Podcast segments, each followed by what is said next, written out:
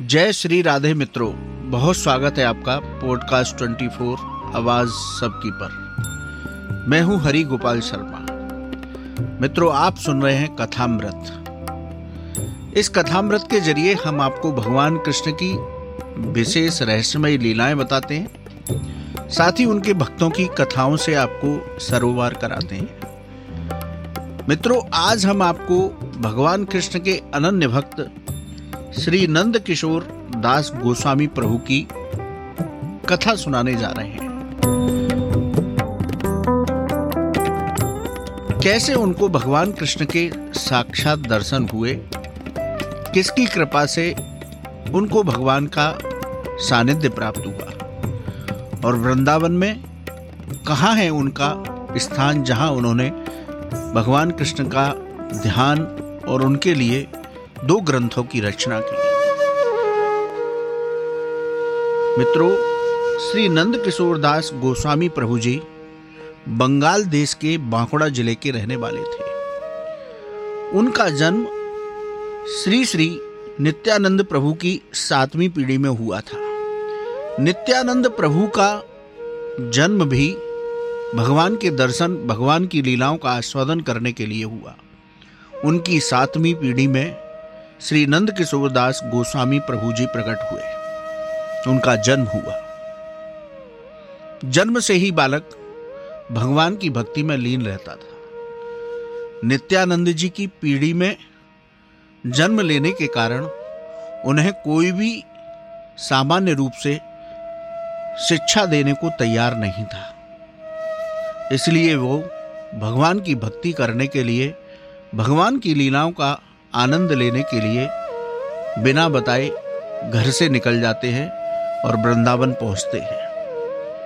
वृंदावन पहुँचने पर गौड़ीय वैष्णव समाज के मुकुटमणि श्री विश्वनाथ चक्रवर्ती पाद के सानिध्य में वो रहने लगते हैं और उनसे शिक्षा दीक्षा, भजन संकीर्तन, शास्त्रों का ज्ञान लेने लगते हैं।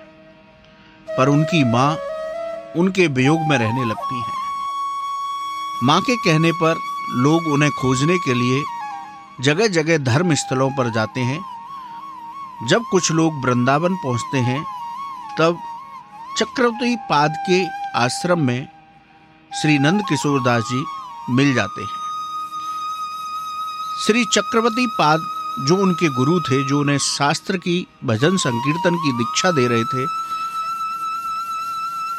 वे सभी लोग जो बंगाल से आए थे उन्हें पूरा वृत्तांत सुनाते हैं।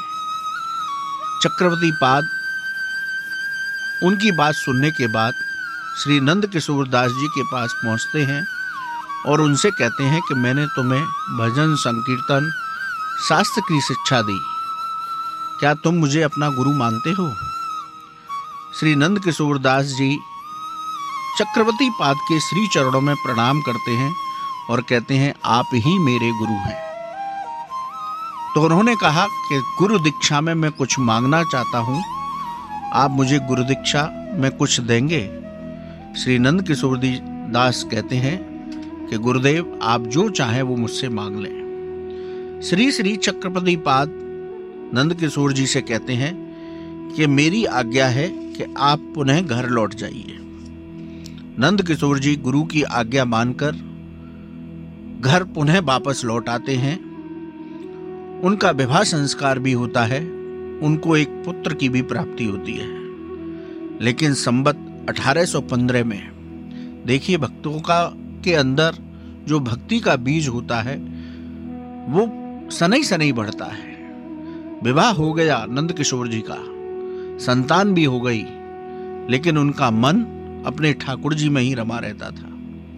इसलिए वो संबत 1815 ईस्वी में श्री श्री निताई गौरांग का घर से विग्रह लेकर के पुनः वृंदावन में आ जाते हैं और वृंदावन में श्रृंगार वट में रह करके भगवान का भजन करने लगते हैं।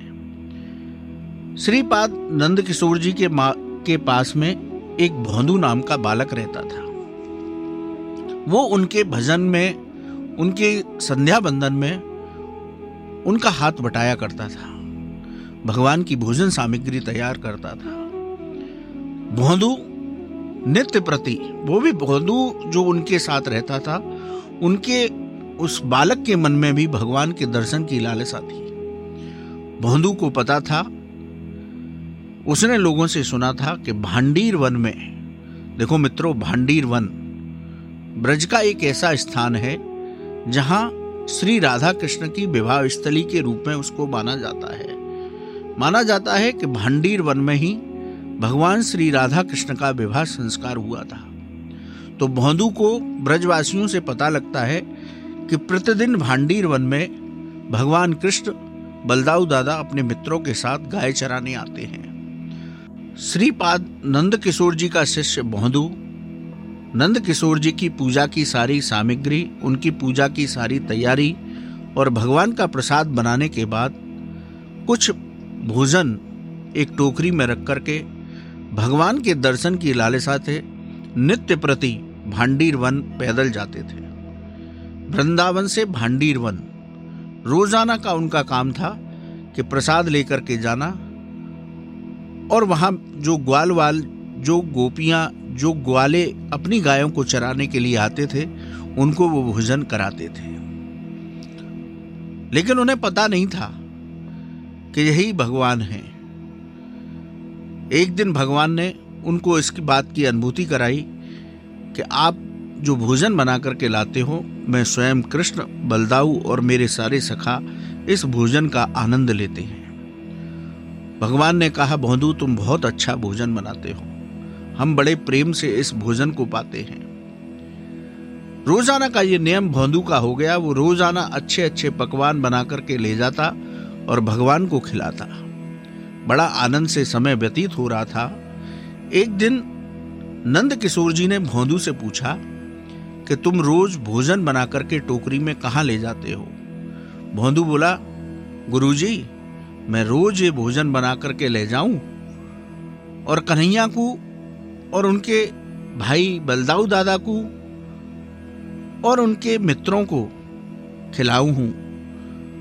नंद किशोर जी अचंभित हो गए। नंदकिशोर जी ने भोंदू से कहा कि तेरे लाला भोजन करे हैं? तेरे श्री कृष्ण भोजन करे हैं? तो वहाँ काय को ले जाए है। ऐसो कर कि मैं भोजन बनाऊंगो, तू उनको श्रृंगार बट लेके आ।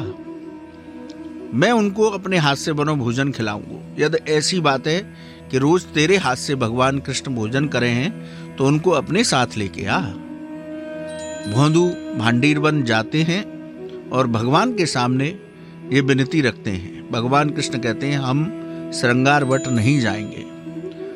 भोंदू बालक है, भाव में वो रूठ जाता है और कहता है यदि तुम मेरे गुरुजी के पास नहीं जाओगे तो मैं अब आपके साथ दोस्ती नहीं करूँगा। कल से मैं आपके लिए भोजन बना करके नहीं लाऊँगा। भोंदू रूठ करके वहाँ से चल देता है। भगवान पीछे पीछे दौड़ रहे हैं। देखिए, क्या अद्भुत है।